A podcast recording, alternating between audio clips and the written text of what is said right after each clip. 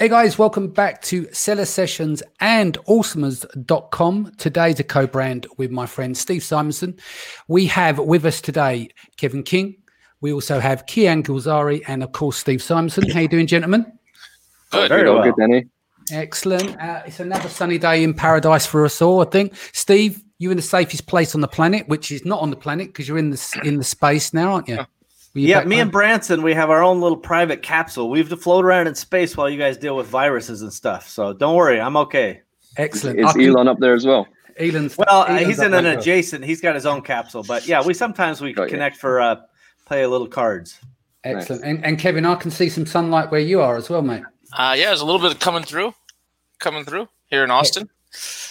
And uh, also in Scotland, mate, where they normally yeah, hide the sunshine. Yeah, there's no sunshine here. It's just grey skies as well. I'm looking at. Uh, yeah. Excellent. Right. I'm going to just share these out to some of the groups. Um, right, so let's kick things off today. We're talking about diversifying off of Amazon. Uh, I want you guys to pitch in. You've got diversified businesses. We can talk Shopify. We can talk investments and stuff like that. Uh, Kian also wanted to talk a bit more about um, an extension of the conversation about. Uh, Canton Fair going online and, and what that impacts on. So maybe we start with that and then we can maneuver into other areas for diversified income. Is that right? Good. Sure. Idea. Yeah. Sounds cool. good. Off you go. Yeah. So, you know, as we were just sort of chatting a little bit off air, you know, the Canton Fair made the announcement quite recently that it's going to go online. And I think it's going to be June. Uh, I don't know if a, a date has been set yet. But what we were just saying is that, like, the two things that I love most about the Canton Fair is meeting the people that you're doing business with and building those relationships and really sort of understanding who are the real ones and who are the fake ones. And then also touching and feeling the products that you want to develop and seeing what they've really got. And it's, it speeds up the process so much just by sort of being able to make a decision of who you want to make uh, do business with and what products you want to then go out and produce whereas like it takes a while to build those relationships like over email and then receive your samples find out that they're no good find someone else. So it's going to be a lot more time consuming and a lot more costly to do it outside of the canton fair. So those were just my two cents but i guess we can chat about it in more detail as well. Kevin your take? Yeah, my take it's similar to Kian's, and that's the advantage. Is those relationships actually touch, going, being able to walk through those halls and actually hold things and see things, and just it shortens that window of weeding out the the good from the the crud, and and then also with it being online, I just think that's especially for our market, which is the Amazon seller primarily, hmm. uh, it's not a good thing uh, at all uh, because now you're going to have it's going to be just like an Alibaba. Everybody's going to see the same stuff. Everybody's going to be able to see the same stuff, same suppliers it's going to be i mean one of the things i love about the canton fair I, I, think i mentioned this before is you know i'm one of what maybe a thousand amazon sellers that go to it or something like that. Yeah. and i'm finding suppliers that aren't online that are not on alibaba that you know they're like nope this is the this is our booth this is what we don't have a brochure we don't have a website we don't have nothing. Uh, and that you're going to lose all that. So i'm actually i think i think canton has to do it because you know their, their vendors uh, are, are screaming for it and they don't really care uh, but from our perspective as an Amazon seller, I don't think it's a good thing. Yep. Sounds good. Good. Um, Steve, your take. Uh, well, in general, I agree that it, it's not ideal for the the average. Well, for the the Amazon seller who wants to be awesomer, right? Uh, mm-hmm. they, if they really want to differentiate, if they really want to uh, understand and accelerate that, to Kian's point, a Canton Fair is useful. I personally, I would, I won't miss huffing it around that place. Uh, I, there's plenty of ways to get things done. Uh, some of our best ideas that we've uh, come up with in the last 90 days were not from Canton, we're not from Yiwu, they're not from anywhere. Uh, so mm. the job can still get done. Uh, I, I, do think the it's a face saving move, if I can say so. Uh, you know the. Mm. I, I said back in January or maybe early February, it's going to be canceled. Yeah. And I got a lot of flack, by the way. Everybody's like, "Oh no, it's not officially canceled. They're still counting it down on their website." I'm like, "Okay, yeah, you're right." I said cancel with a question mark. In fairness, but uh, you know, I'd like to feel a little vindication because an online show is a face-saving maneuver. It's not a productive show. It's certainly not the power that uh, is walking around Canton. Like Ken said, we can see things. We can talk to people. We know uh, viscerally what's real and what's not. So big, big difference. Can I make, uh, or uh, it's probably an outlandish statement, but do you think that Canton Fair is overrated?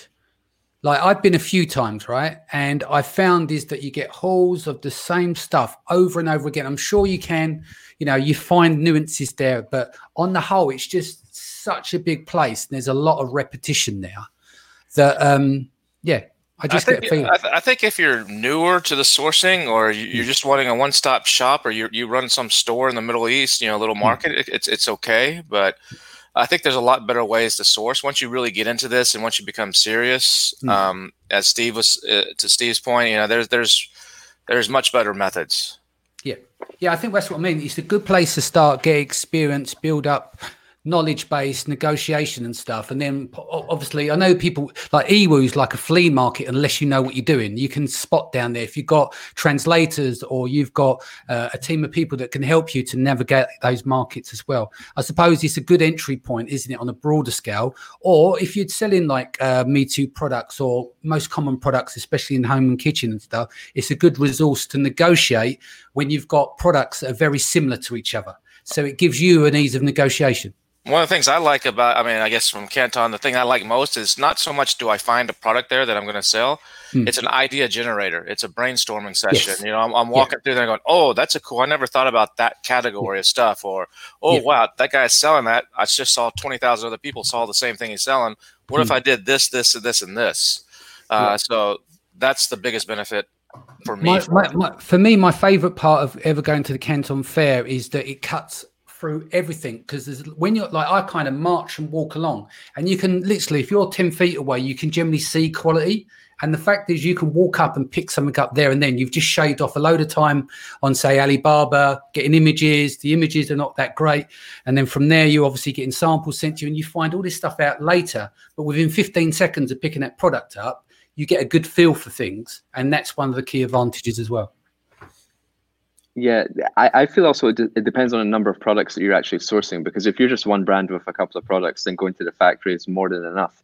But yeah. uh, like a few years ago, like I was doing like hundreds of products like for our camping and outdoor brand, and it was like it was a savior for me because I could see the majority of my suppliers all under one roof, and I could have like 50, 60 different meetings a day and get so much work done in those five days. I mean, yeah. I'd go on the first bus in the morning, come back at the last bus at night, and mm. then have the suppliers in for meetings in the hotel and even in those five or six days of phase three still not get all my mm. work done so yeah. that that was amazing versus having to go to visit all those factories individually so mm.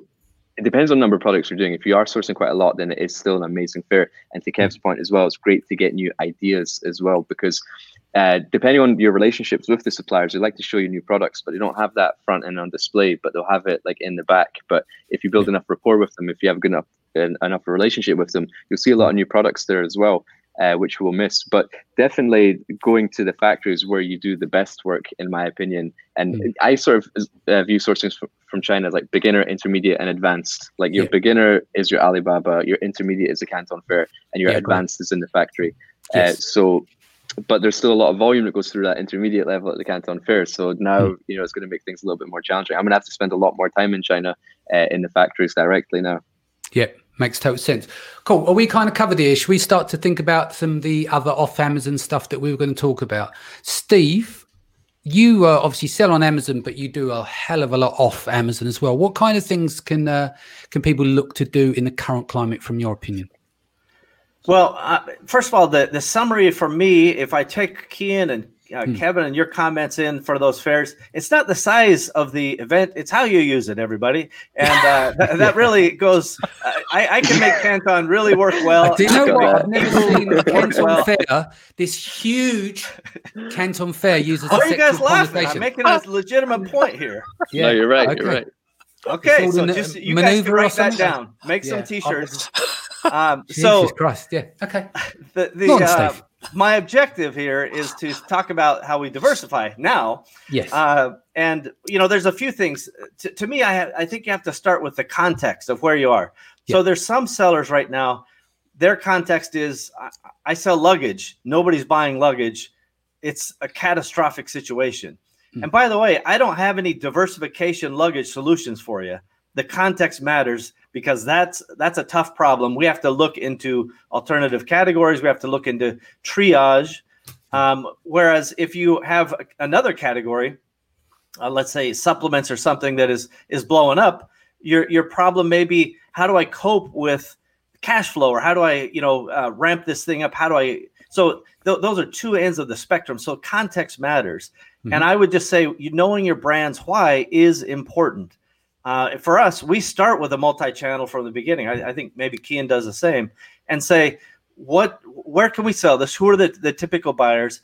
And we want to find buyers at every level, not just Amazon kind of consumer buyers, mm. but you know where else do people shop? Do they shop in big boxes like uh, warehouse stores? Do they shop in grocery stores? Do they shop in uh, you know uh, apparel type store uh, stores or what have you, department stores? So knowing that why is helpful. All of that said, it's still tough to to transition into kind of that big box. So there's a lot of other ways to do it. We'll talk about that, but knowing your the context and then the why to me is a, a beginning point.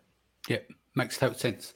Cool. So let's talk about um, let's split it up into a few areas because we've got Amazon sellers are doing very well in the current climate. They've got some cash they're sitting on. Do they go back into buying more inventory, which they will anyway? But what do they do with that additional cash for rainy day, for recession proof? How do they diversify? Now, Kevin, I know you've got probably about nine businesses here, eight or nine businesses. You're a machine. Uh, I, have a few, I have a few, yeah. Yeah, I've got three, and I've got diversification in the three different type of revenue models, which has served me well in the current climate. Yeah, what what should people do out there? Because I see it quite com- common is that there's the the rush to seven figures, and some people got there based on leveraging their finances to get there, and maybe get caught out and don't have a, a lot of cash on hand.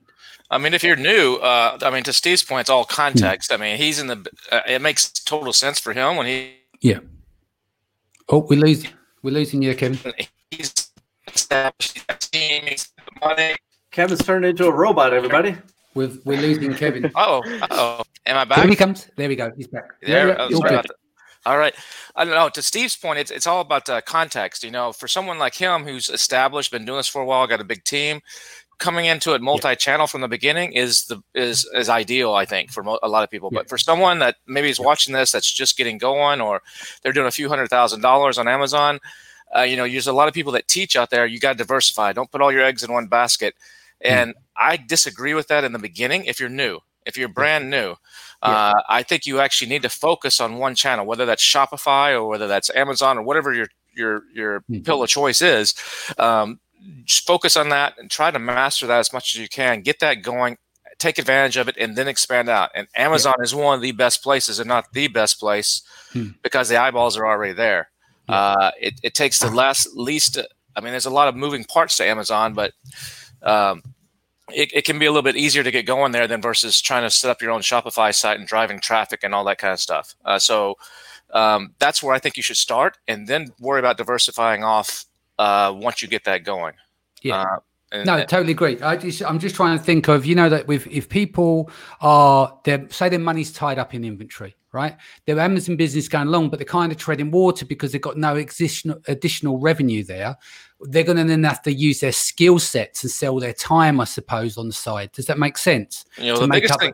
Yeah, yeah, the biggest thing you can do if, if that's the case hmm. is as an Amazon seller, it's a very unique skill set you know when i when i bring on uh, partners uh, like in one of my one of my businesses i have uh, i have partners. Uh, one of them is a you know their their specialty is sourcing uh, and another one's specialty is finance is, is money you know putting in the money. And then my specialty is i know the e-commerce and amazon. And what they said to me i have the highest percentage in this company uh, as far as you know the breakdown. And the reason i have almost twice what they have and they they say it's like look it's easier to go find another sourcing agent or sourcing person. It's mm-hmm. easier to go if you got a good idea to go find somebody else to give you the money. But it's very very difficult to find someone that knows this amazon e-commerce business. Yeah. uh, and so if you're a seller out there that's already doing well you have a, a unique skill set. You know how you've already been wearing a lot of hats. You know how sourcing you know about money you know about uh, marketing you know about something about a lot of things and so you could leverage that. There's a lot of people that are either not on Amazon or that are on Amazon that are completely screwing it up hmm. and starting some sort of little agency or, or taking on other people's accounts for a, a five or 10% commission. Hmm. Uh, can can be and you could be a lifesaver for them and they, they'll, they'll pay you and that's you're basically selling your knowledge or your air yeah. i mean you don't need to go out and start a course or anything like that there's plenty of people doing that already yeah uh, and most people that do that you know they spend a lot of time developing something and sell five five courses uh, and that's it yeah. um, so or a software a software company uh, you know i see people getting into that too and most of those people have like 10 subscribers yeah. um, so i think the best thing for an amazon seller from is to leverage that knowledge base you have and help other people other big companies uh, yeah. and they're dying for it they can't find it yeah, yeah. So what over like macro is to go to these larger companies that use Amazon as a channel, but their team are, are, not very knowledgeable about it, and go in and consult for them and do some of the heavy lifting on that channel, being Amazon. Yeah it doesn't even have to be a heavy a big hitter it might be the mm-hmm. local i mean i mean take advantage of the situation right now look at all hmm. across mm-hmm. america and the world stores are closed a little mom and pop store that yeah. maybe it's some lady uh, that's uh, she's she's really good at making candles and soap I, am just yeah. making this up you know she's, yeah, yeah, she's got a candle and soap soap store that's uh, down in the corner and then you know she normally sells a thousand dollars a day through there and th- tickle pink hmm. well and she's got all this inventory sitting there maybe you go to her and you say look you know i know how to put this stuff on amazon I'm not yeah. saying you should do candles and soap. I mean, that may be something else, but just for example, and yeah. you're like, look, let me do your Amazon listing and uh, I won't just give me a cut. You know, yeah. what do we do? I'll take 10, 20%, and they'll probably be tickled pink. It's a win win for both of you. Yeah. So just to break down, like, like that model that you're talking about, the agency model, the way it works, normally it's about $3,000 a month management, and then it's a percentage of revenue. So it's anywhere between one and 5%. And when you hit 100 grand, it's, sl- it's a sliding scale down. Now, the other model that you're talking about was percentage only. The danger of that is that you can literally spend six months to a year building someone's Amazon business, but suddenly when it, the invoice comes in at 10 grand a month, they, they start to get a little bit wavy with that. He gets yeah. Bit, you know? So it's, it's, it can be kind of difficult. So a, a, model like that if you want to go out and manage accounts the hybrid model probably works best. You may not get $3000 a month plus the percentage now but you might get half of that and a higher percentage on a sliding scale. So that's another way of looking at it. But managing account i don't we don't do that. We only do ppc strictly. It can be labor intensive but it doesn't matter. If you only need some money on the side and you've got I don't know, two accounts you're looking after, and you get three, three to six grand in a month. That's not a bad living for someone in the middle of a downturn if you're a bit strapped for cash. Yep, that's. I, I think that's a really good point. And just uh, eBay, for example, came out with a, kind of a, this idea of the the Main Street Bridge, right? eBay's mm. going, hey, you guys can list free stuff online. So all these retail stores who are closed, you can put your stuff online for free on eBay, mm. and this is this is a great thing and it's a great idea, certainly nice PR. The reality is 95% or 98% of those stores would have done it already if they knew what they were doing. So this mm. skill set, whether it's eBay or Amazon, is uh, valuable. Uh, Amazon's adding a little extra headache to us by saying, um, A, you can't ship in inventory in certain categories. So that's mm. not great for Amazon sellers. And B, even Prime two day delivery often now takes 30 days. Yeah. So that that's another uh, uh, possibility. So we we have to deal with those realities. And I agree with Kevin. Amazon is by far the best place to to get your get your feet wet. But when you're literally out of business because Amazon can't keep up, and that's fair on their part. Just to be clear, mm-hmm. there's only so many dock doors. There's only so much cubic space. So many humans. Yeah. Uh, but uh, I think whether it's eBay or Walmart, any other channel, helping people is a great idea, and they need the help. They're desperate mm-hmm. for the help. Yeah, no, agreed. And like you said, you know, you might not like to do phone bashing, but it's probably a good time is to to look out, uh, look onto Amazon, decide what products you want to sell, then look at these stores and start phoning around because the mindset's probably changed. You know, if you've done it last year, you won't get a returned call, but it's a different time now, isn't it? And like with what's going on with China and what's going on in the US or UK, the mindset's going to be a lot different now. If they can't sell out the front of their store, they're going to be open to new ideas of selling online. So. Um, Steve, should we move this on to things like I don't sell on Shopify or sell, sell personally off Amazon, but you do. Should we talk a little bit about that as well? Is uh, you know, if you're in a situation you're doing well on Amazon at the moment, but you're not looking to invest in new products, but you're looking to go wide in terms of your distribution. What are some of the things they should do? And then we'll come to Kian as well. Well, uh, you know, the first thing is uh, I like to have uh, alternative channels like Shopify or. Magento or WooCommerce or whatever it is. There, there's yeah. different reasons. I know that we get stuck in the echo chamber and everybody's like, uh, I heard Shopify repeated 86 times, so that must be the only game in town. Hmm. But believe me, there's there's options, there's alternatives, and it depends on what your business goals, objectives, your own strengths are. but let's assume that people are on Shopify, and I have some Shopify stores. Learn how to promote those stores. Learn how to drive revenue in. Hmm. It ain't as easy as Amazon, but no. actually, if you start doing the economics, if you pay 20% uh, in ad costs to acquire a customer on Shopify, you're about the same as many of the Amazon uh, commissions. Um, and by the way, having a third party logistics center is one of the key pieces to making that work, in my opinion, hmm. particularly right now when Amazon is struggling with their, their own uh, FBA hmm. center. So I really like to have that. You know, this week we have, you know, seen on certain categories, we've seen it just explode. And that, that that reality that people will search and shop and buy elsewhere is upon us and and those behaviors will change. So i say at least get a, another site. If you only have one product hmm. it's really hard to make that work. Yeah.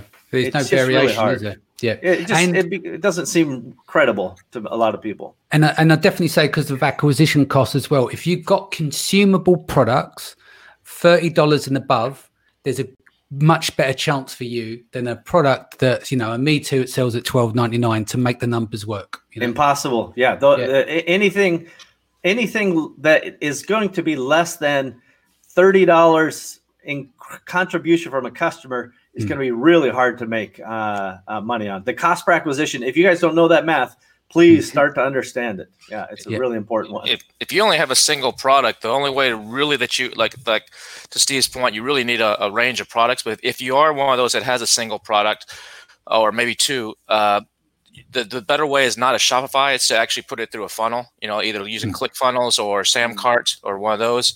Yeah. And, and to, to, the point of you need to know your acquisition cost. Uh, the the way to do that is to upsell. Mm. And so, so that's maybe your product is a twelve ninety nine product, and you just the math doesn't. We lost you there, Kevin. But Abigail's saying, what about a funnel if you have a single product that we're just discussing? Yeah, sorry, gone. She's right. Kevin's right too. Yeah. uh, yeah. By the way, I think Empowery has the has uh, Kartra as as kind of a preferred resource over ClickFunnels because it's got more stuff yeah. built into it. It's kind of yeah. like three times the value. Uh, yeah. And I also share, shared empowery.com slash ROI. People can go check their their math on you know how many impressions, how many clicks, how much they're paying, What's yeah. the cost to acquire that customer? And there's even a little recurring revenue you can check your lifetime value again. So no yeah. math, please. Please. Uh, do you know what? As well, was one one good skill that you can learn is if you're able to drive a traffic to a landing page. People don't understand the science behind the build of a landing page, where an image sits, the eye line, how it goes up and down, uh, how people scan bullet points.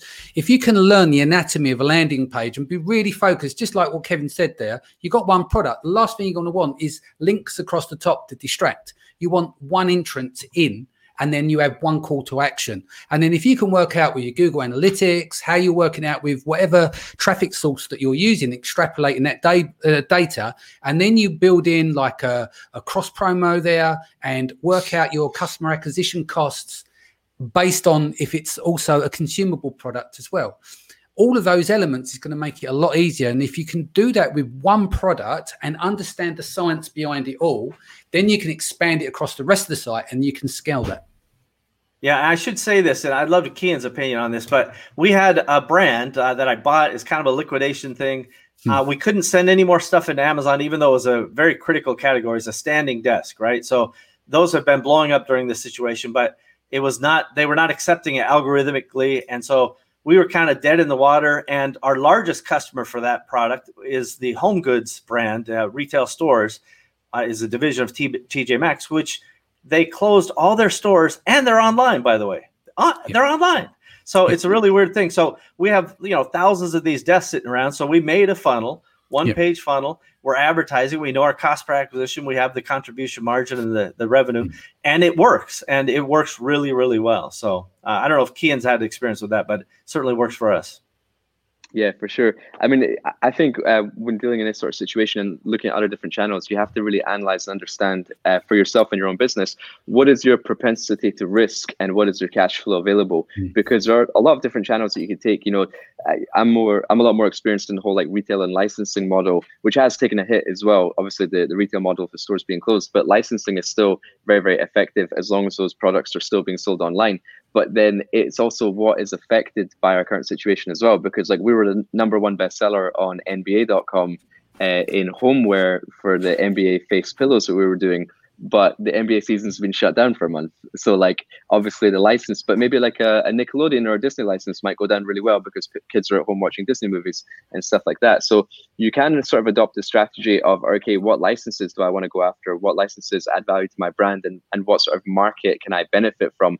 Because remember, like w- when you get a certain license, you're also getting that demographic which now likes your product because the license that they like that logo is now on your product. So you can capture a whole different market uh, through a license. Um, and then with the retailers as well, you know, you could try and gear yourself up to get into a retailer for when this thing goes back to normal. But the the challenging thing is that like retail because they've been closed for a while, they've had a stock pile up, and normally retailers like to order their products like one year in advance. So when we're uh, supplying a lot of retailers in the UK, they would give us their order, their forecast order for the year, uh, and typical retailers who don't commit to the stocks. I'm sure a lot of people are in trouble right now. But um, you, we would just have to drip it in. But they're they've probably got a massive pile up because all those products have already been produced. Um, but then I think like if you're going to go down the Shopify route or uh, another store online, is for me there's like three main pillars. It's content traffic conversion. It's as simple as that right? And your content has to be a1 you have to be uh, putting out the best content with best videographers best photos if you want to stand the chance because now more than ever brand is the most important. Uh, then traffic. How you sending traffic there well everyone knows about and the Google type and of traffic as well it's the quality it, of the traffic you know? Yeah. exactly. But now i think there's a massive opportunity uh, to pick up influencers on the cheap because bear in mind the in- influencers send a lot of traffic but now their revenues really dried up because like now they're not as in demand anymore. So for example like a lot of travel influencers i was speaking to them a lot some of them are very big followers like 1 million followers they can't send traffic to travel bags anymore uh, right. so they're just sitting there with this warm engaged audience so now like leverage that to get yourself a much better deal with influencers which have been more effective to send uh, traffic to your store um, and then the conversion as well, just as you guys were talking about, make sure your page is actually optimized and use this time to learn a new skill. If you don't know about like landing page conversions, optimization, all that, just take an uh, take a day, take a week, just master it. You've got the time now, so so just go for it. Yeah, and let me just jump in, Danny, and just say this: that I recommend progress, not perfection. Right. Yeah. So you have to you're you're going to have to optimize. You're going to have to get good, but do something not nothing. And and mm. Kian made a really good point about pivoting, right? The the fact that you know certain categories, maybe the NBA is down, but maybe you know something else is up.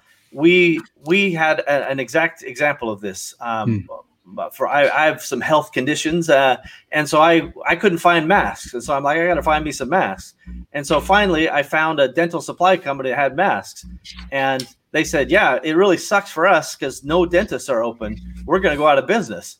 And I said, uh, "Well, that sucks. Uh, I'll buy the company. How many masks you got?" and so, uh, and then I shopped for another dental supply company. So, uh, so the the dentists who are all idle and, and not able to do stuff, other people need this stuff. So, finding a way to solve a problem uniquely hmm. is is uh, an important thing. And there's a lot of variations of that. Uh, grocery stores, for example, are now packaging food from local restaurants in kind of the ready-made containers so that they can keep those restaurants busy. Uh, yeah. Guys who make pillows, guys who make fashion, now they're making masks. Uh, there, there's lots of examples of these guys pivoting. Everybody's mm-hmm. pivoting uh, to to try to help and and and just figure out how to make money and keep the keep the world turning. Yeah, and going back to this whole thing testing, if you like, a lot of people got time on their hands and they can learn this. So you don't need a lot of money. I'll give you an example. In t- 2010, I um I built a, a startup that no one wa- wanted. Spent 14 months in stealth production. Built a whole team. Never tested it with anyone, and it was a fucking complete disaster. Excuse me, Lynn. It was a complete disaster. And then after that, every business I built started with a landing page with some copy and Google Ads. And I thought, if I test that and prove that, and I start getting some phone calls and I can learn from that, I've got a business. If not, it don't matter. So I probably went for about eight to nine different businesses until I landed two or three of those. They were service based businesses, but it isn't that difficult. You just got to remove all the other filters away and just focus on what's important. Now, I'll tell you now, Facebook ads and Google ads are a lot more progressive now than using Amazon ads. As you can see, it's like Fisher Price in comparison. But you know, if you spend 40 to 60 hours, which we've got time of now, you can develop quite high level skills there learn about landing pages. There's places out there like uh, there's uh, Conversion XL was a fantastic blog. The uh, the, the the conversion expert there is uh, Peep Laja. He's the godfather of conversion optimization. This is way before Russell Brunson and everyone else. Go and read some of that stuff there. It's incredible um, what you can learn. And literally, if you've got an internet connection, there are ways to make money, but you just have to spend maybe on each project, allow $300 or £400 or wherever currency that you're in to do this and just go through and test and test and test. I mean, to your point, what you could do even on that, uh, Danny, is go learn uh, how to do Facebook or how to set up a Shopify store or affiliate marketing. Yeah. And if you don't have inventory, set you up a store with not one product, but 50 different products all around uh, PPE or whatever mm. it is, and yeah. that all affiliate links go into Amazon or go into wherever and use other people's money. Um, yeah. and and and learn and you're going to see patterns you're going to see things throw some random product out there maybe you're thinking about selling this or something and yeah. see if anybody bites and see see what happens you there's a lot you can do if you get creative and pivot hmm. steve do you want to add in here uh, no, I think all of those are, are very fair points. The, the reality is, if you have something that people want, you've got to figure out how to get in front of them.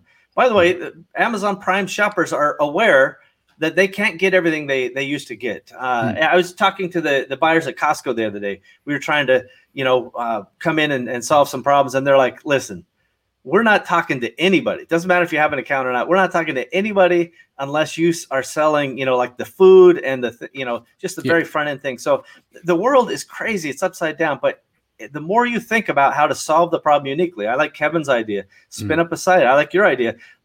A, a quick site throw some traffic at it, learn, get better, smarter, yeah. faster. Well, especially if you can, yeah, if you can learn from phone calls, that's an amazing way to learn. Because you know we always have this discussion. Everyone will tell you the same thing to do: go out and find your customers, go to a coffee shop and speak to them. How many people do that? No one. But you'll tell them, I will say to people, go and find and know your customer, but I won't take my own advice to do that. That's the greatest way to learn, or an inbound inquiry. So if you do build a site, you're going to learn more from not someone hitting the page and buying something. You're going to learn more if they have to phone you and ask questions because you can really pepper them to get the answers you're looking for as well. Yeah, that's a really good point, Danny. Also, and yeah. I, I was just going to say, like, you know, a lot of people are looking at opportunities in like different categories, different sectors, different uh, channels and whatnot. But another opportunity is just looking inward in your business, dealing with your existing customers and see how you can now over deliver for the customers which have already bought from you. Because, like we always say, you know, you're at the mercy of Amazon and they control your list. But anyone who's built a community and has developed a brand and has access to their own customer base will start phoning those guys, start reaching out to those guys and see how you can better deliver for those guys and turn those people into brand evangelists and more loyal customers and then get more sales out of the people that you already have in your ecosystem rather than going out to try and find new people. Yeah. Makes sense. Um, there's a. Can I get to some of the questions in the feed? Sorry, Kevin, you go first. And, I'll go to the questions. No, even if you like what what Kian says, if you have a customer list, so many people are always worried about. I gotta get the next customer. I gotta get the next customer. I see. I, I'm a.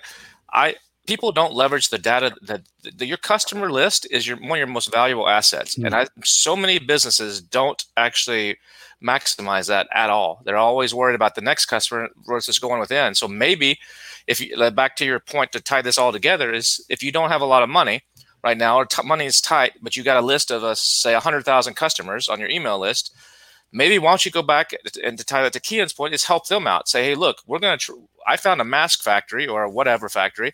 We're going to put in order, but I want to help our customers. We're just going to pass along at cost or we're going to mark it up a, a small amount if you're interested in joining, let them finance the whole order.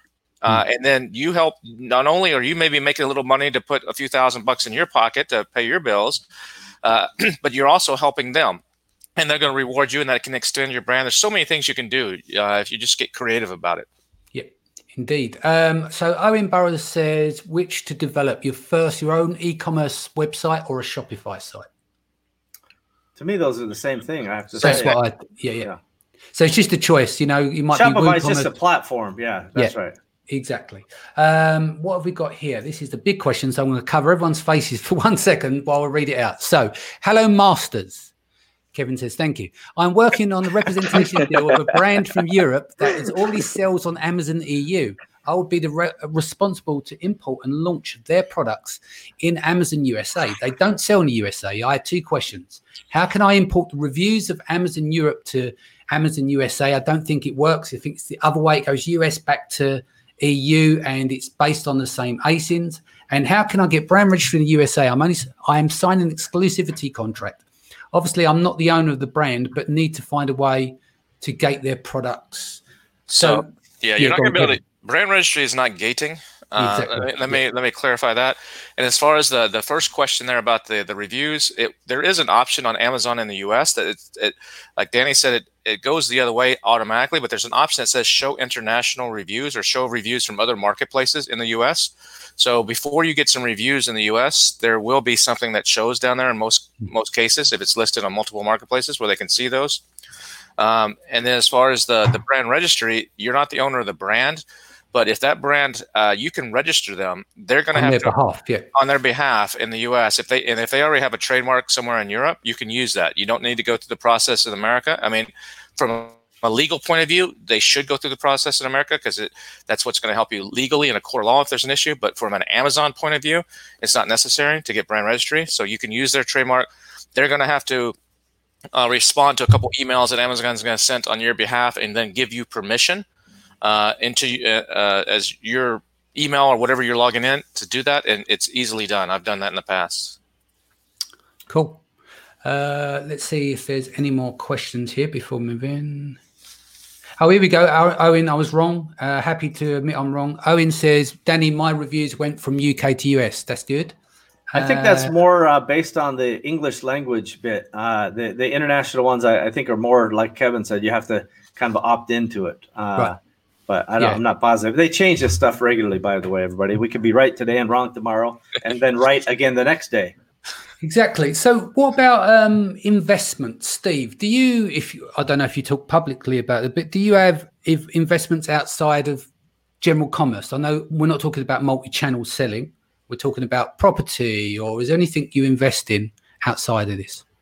Yeah, I I'm you know, I have some equities, I have some uh, real estate and things like that.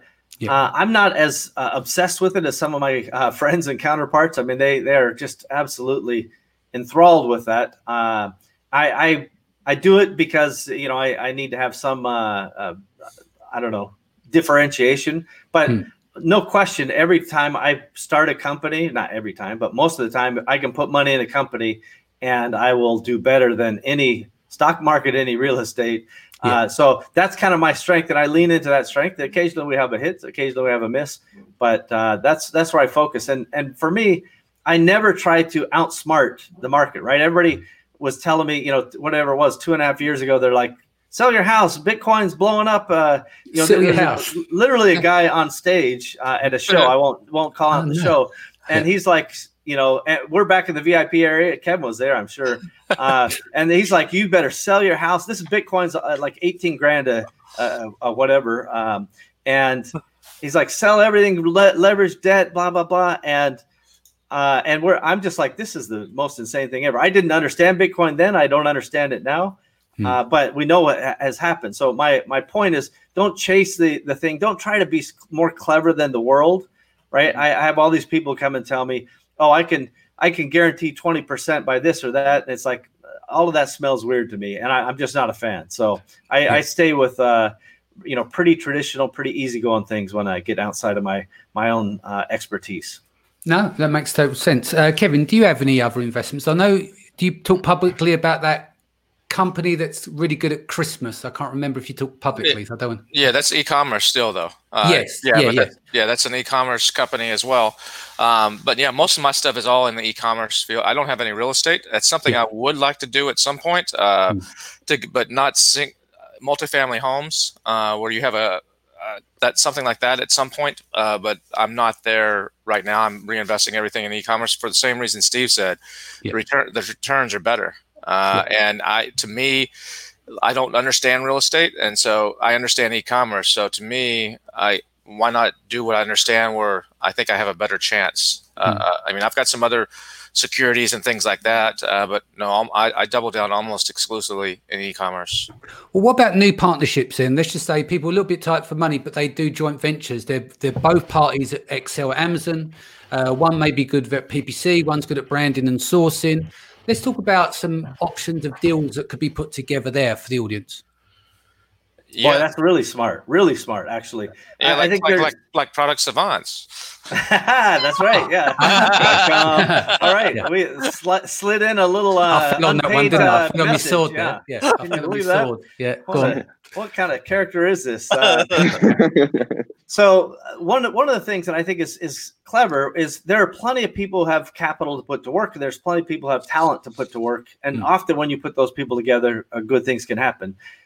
There's deals happening right now. We have guys who you know they're they're scared of the equity market or maybe they want to uh, de-risk equity market but they want to figure out how they can get into e-commerce like Kian talked about earlier their retail is struggling or their their their primary channel even if they think it's going to come back immediately they're like i don't want to be like this again right so i have i have uh, friends and colleagues and, and partners even that they're so into their own category at one one industry they'll probably lose 20 to 30 percent of the retailers so they're moving very rapidly to say, how do we open up our own online and direct channels?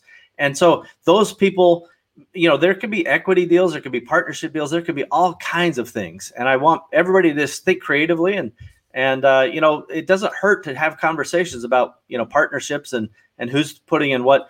I will just say, no matter what you do when it comes to that, define uh, the accountabilities and the responsibilities for each partner define early and often the transparency about you know uh, percentages your expectations yeah. about selling all that stuff. Because during the honeymoon everybody's happy and you know a year from then it's like well i didn't think that and now now you got a problem and it, it can get ugly. Agreed. I think that i've got a, a model that i've got uh, partners with is that there's two things. The biggest challenge is when you both got amazon accounts both parties. One you decide where the brand goes and what account gets sent to uh, and who puts the money up and what the percentage is. So what we do is we have a 70 30. So if it comes through my account, then I'll put up the money, but the split is 70 30. But equally, we'll do a brand through their account and do the same thing. And we use, I won't name the software, but we use, you know, uh, uh, software that, that, that, does all your P and L, etc. And one of the uh, easy things that you can do at uh, any time is you just run a report so you're going to run through all of your expenses and etc. because it's all been put into your into your system. And then all you've got to do is separate a column and divide by two. Then you know where you are in terms of if it's 50-50 or 70-30. And we found that's one of the easiest ways because the toughest one, like you said, is finding out how do you do the reporting like really quickly. And obviously using third-party software helps with that. And just downloading the report and just, you know, as I said, two columns, that kind of settles it to tell you where you are to a point one of the things too, like Steve mentioned, that you know the honeymoon period, everything's hanky dory, and then a year or two later, things go sour. You get sick of each other. He's got a unique. Uh, maybe Steve can talk about with the shotgun. Uh, uh, what was it called? The shotgun, uh, where a clause that you put in the agreement. Hmm. Basically, if uh, one one, I'll let Steve explain it. He can explain it better than me, but it's a, a pretty unique thing that I think is a, a good idea for anybody going into a partnership to actually do. Yeah. yes, you've heard of Santa Claus. This is the shotgun clause. His brother, who's the enforcer of all contracts. no, a, a, shotgun clause. The principle is, as you go into the deal during the honeymoon period, you, you basically say, "Hey, if if we're unhappy or this thing ain't working, either of us can initiate a buyout and mm. and essentially say, "Hey, I will pay you fifty thousand dollars to leave uh, right now, and I'll just take over the deal." But the shotgun part of that is they can just say, "No, I'll pay you the 50,000 now that you've initiated this clause and now you're out. So mm-hmm. that that forces the party to bring an offer that is is that they would themselves accept. Hmm. And this this is a, a quick way to just kind of settle every all, all, the potential disputes. It's like, hey, if things go wrong, you want a divorce, this is the quickest way to do it because somebody who really wants out will put in whatever number they themselves would accept, problem solved. Yeah. And um, I just want to add as well, like Super Joint Ventures. I don't know if a lot of people know like how I got started in the NBA business, but I just sent a direct message on Instagram to a former player, and um, that's, that's someone that I knew from university briefly. But I just said, look, you you played in the league, you know the players, you know that uh, you have all the connections in the league. I know manufacturing, I know retailers, I know sourcing. Let's put these two powers together, and we can develop a cool brand and hmm. that was all it was just a message on instagram and that's how we started um, and then that led to so many other things so i think use this time wisely as well as it like you know look at people within your own network but then just look at people on social media as well that you think like okay my skill set aligns with their skill set send a message and you never you never know where it could lead you hmm. Uh, slightly off, slightly off topic. Uh, Stefano is said, "Amazing people." One question, maybe. Sorry, Steve, with with Berridge. I'll, I'll bring you back in a moment. One question, maybe off topic now. Sorry. Have you ever have you ever bring in your supplier's competitor's product to improve yours? I see that engine of one of my competitors is better than mine. How can I improve this electrical product? Kian.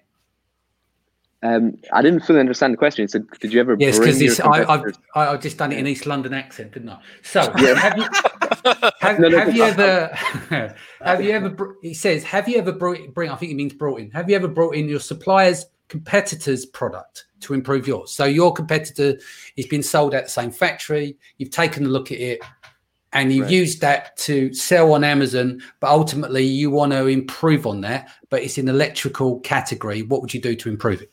Right, because I, I wasn't sure as if it, do you buy your competitor samples to analyze them and then make your one better, or do you take your competitors because it was like electrical thing and put part of their product into your product? I think what sure. he was saying he was he's, he's gone to that factory, he's took that product off the shelf and gone, yeah, right. I'll sell that as well and brand it as my own. But now he wants to know how to improve that product. Yeah, I mean, so I, I go off a concept called like imitate and innovate. Like, you know, you you look at products and you get ideas and you see stuff that's working in the factories. Now, for obvious reasons, you never want to copy anyone's product, but there's always ways you can improve on it. And that's mm. quite often like the fastest way to develop products as well. Because bear in mind that when you take something that a factory has already done, their workers are already used to making that product. They've already gone through the teething process of developing that product. They already know how to cut it, how to stitch it, how to put it all together, right? And now you're just like making one small improvement. Maybe like say, okay, now we're going to add waterproof coating to this, or we're going to make it this like tougher material. And then it's a very, very small change. So you're sort of benefiting off their economies of scale to make your product better. That's the way I would look at it. And that, that can be done over a wide variety of products. Yeah, one, of the ways, me, you, one of the ways oh, you would want to, okay. sorry, sorry, Steve one, one of the ways you would uh, want to uh, maybe you have some ideas for yourself like hey let's make this stronger change the material but that may be a great idea. But if you really want to know what the marketplace wants rather than what you think it wants go take a look on say amazon. Even if the product's not sold on amazon go take a look at amazon and look at the top 10 sellers by not by dollars but by units in that particular category and read the reviews. Use a tool like helium 10's uh, chrome plugin that'll download all those reviews and analyze them for you and look for patterns in there of people saying i wish this was all blue in a blue color and there's nobody with blue or i wish this was uh, stronger i use it for this purpose i you know, there's a hundred people saying I use this to go into the river, uh, but it doesn't. It's not waterproof or whatever it is. And you can find. I mean, it's a, a great laboratory, and companies 20 years ago would spend hundreds or millions of dollars for this kind of focus group research that you can get basically for free and a little bit of your time online now. Yeah, and I just uh, I think I'll jump in and help Stefano here because I think he's saying, have you ever brought to your supplier a competitor's product, essentially to have them knock yours knock it off? And um, I would just like to introduce the audience to a concept called R and D. If you've heard of R and D, go ahead and put the definition in there. Um, but it's everybody who everybody thinks they knows what it is. They think it's research and development, but it means rip off and duplicate. Uh, and I I can just tell you, every company on the planet uses R and D of that nature. We have a process that we call RDI, rip off, duplicate, and innovate, right? Because you actually have to do something better. You have to do something that's unique and differentiated. But I want to know every single thing about my primary competitor's products, every single mm-hmm. thing. Yeah. And, you know, at the end of the day, 99% of the Amazon sellers who start are absolutely ripping somebody else's product off. The key is how well do you do it? Uh, and do you, can you differentiate it and improve and incrementally make it better by using those things, uh, as Kevin said, uh, reviews and other feedback? But I absolutely, um, you know, R and D, baby. That's what you got to do, and it, yeah. It does not mean. And I, I, and I do that with my products too. If I'm I'm looking at a product, I did this with like say a mirror set. I had I was going to do a little cosmetic mirror for one of my brands. Well, I did do this cosmetic mirror, but I got several ones from my top competitors and I wanted to modify a little bit. I took those, I think it's seven mirrors, and I went into a bar and I sat at that bar, and it's a bar I regularly go to, and every woman that came in the door, and a couple guys, but mostly every woman that came into the door, I asked them, you know, which one of these would you like? And I got immediate feedback, and uh, I made a few adjustments based on that. Uh, that things I just so, so never, let, never, never let's, thought of. Let me have this right. You stood in the bar, you waited for women to come in, you walked up to them with these mirrors and gone, Hi, I'm Kevin. Will you look in these mirrors and tell me what's best? Yeah. Did you did exactly. you get did exactly. you get any abuse or was it all good? Uh, it was all it was all good. It's a, it's a local neighborhood bar, you know. It's oh, like okay. a like a Cheers yeah. type of bar that I, I, go to regularly. It wasn't just like some weird some weird old some weird old man in there with a briefcase full of mirrors. Yeah. yeah. yeah. Hello, miss. Would you like to look at yourself? Yeah. Yeah. yeah. there's a lot of complaints that day, but uh, you're, you're, he needed. That's the point, and a good point it is. You're a braver man than me.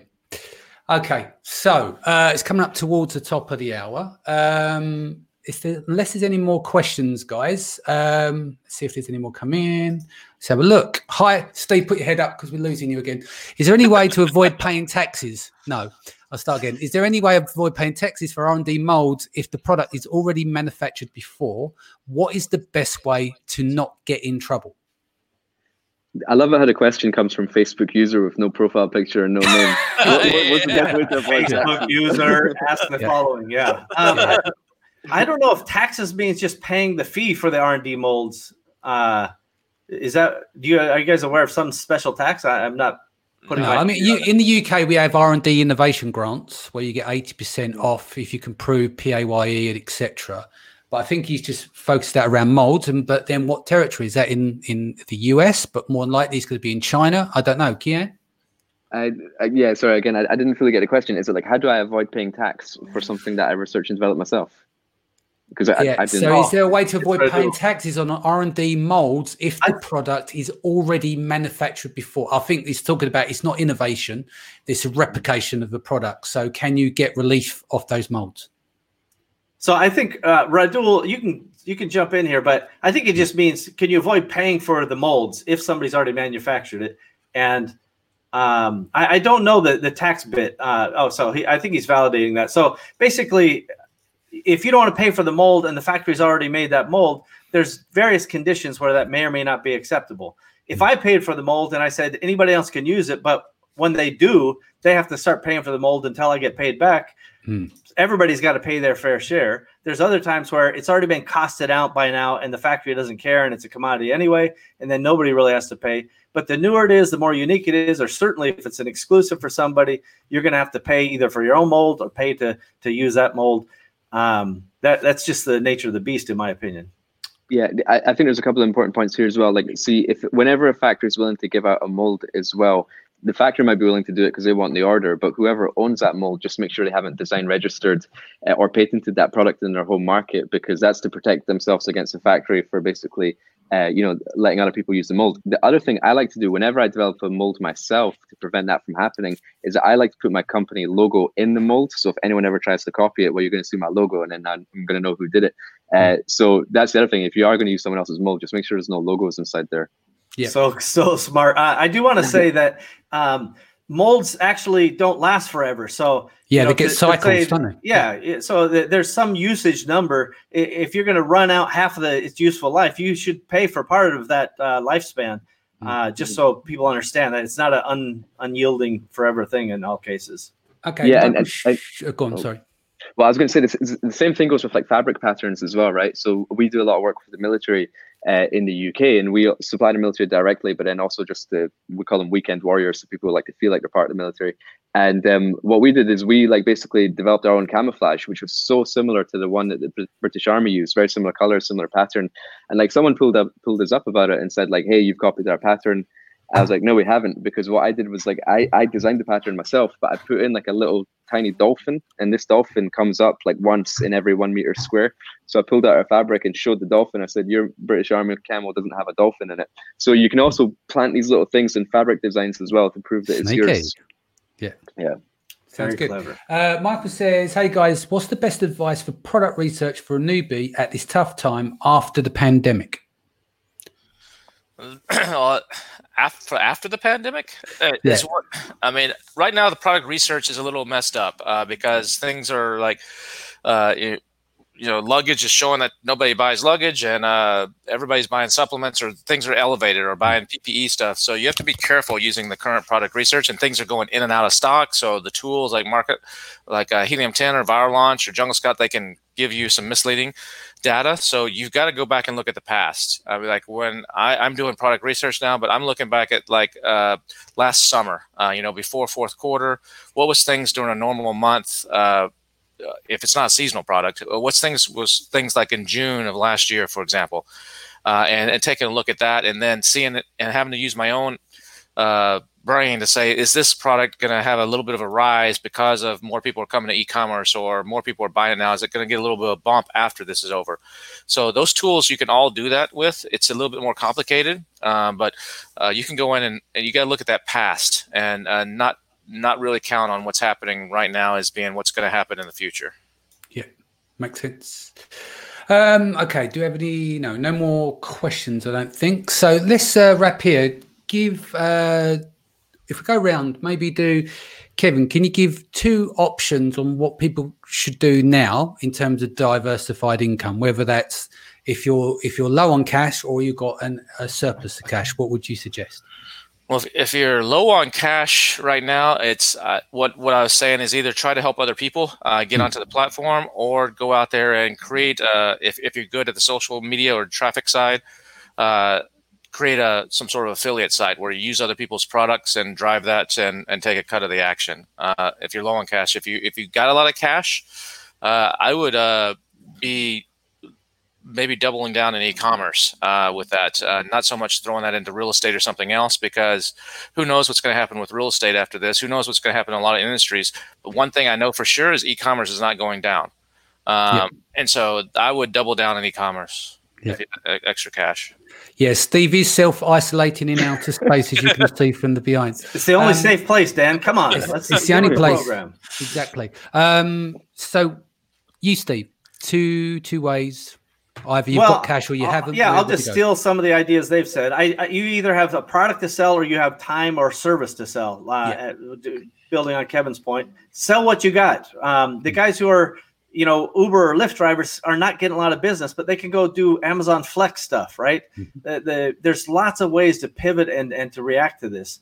Um, so that's that's kind of if you're if you don't have capital, you have to sell your time. That's life.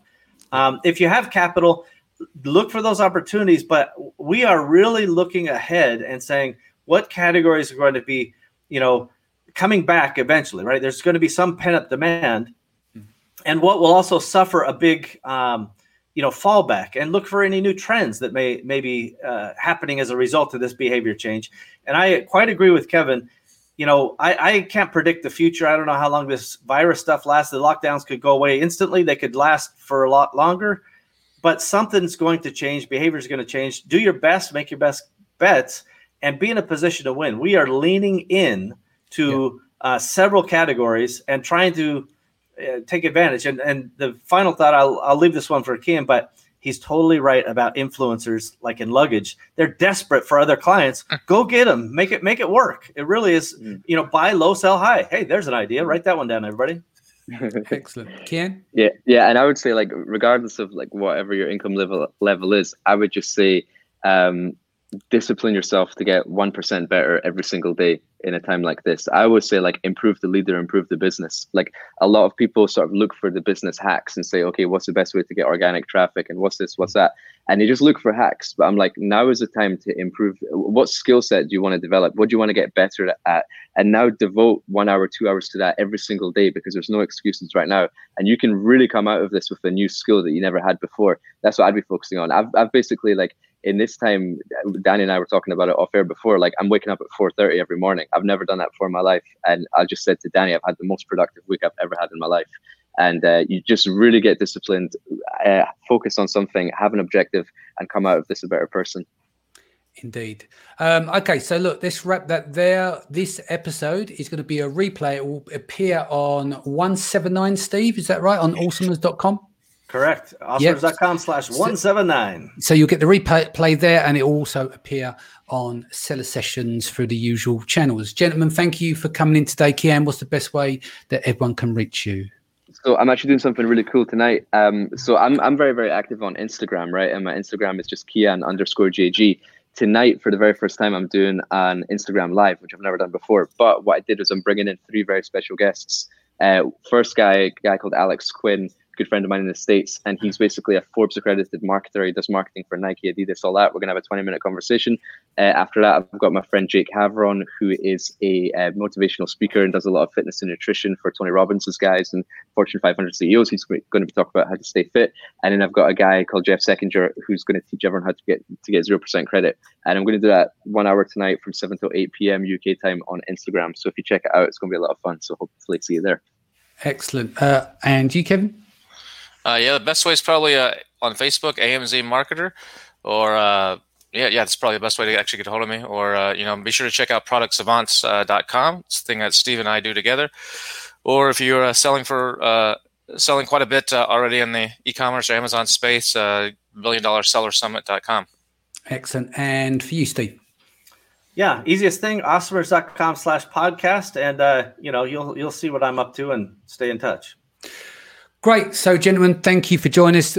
Guys, you know where to find me. I'll be back here 4 p.m. UK time as ever tomorrow and the next day. Whilst we're on lockdown, we've been doing seven days a week. It's not going to stop. We're here to support you. Stay home, be healthy. Much love. And I'll see you all again soon. Take care. Thanks, guys. Thanks, Thanks. everybody.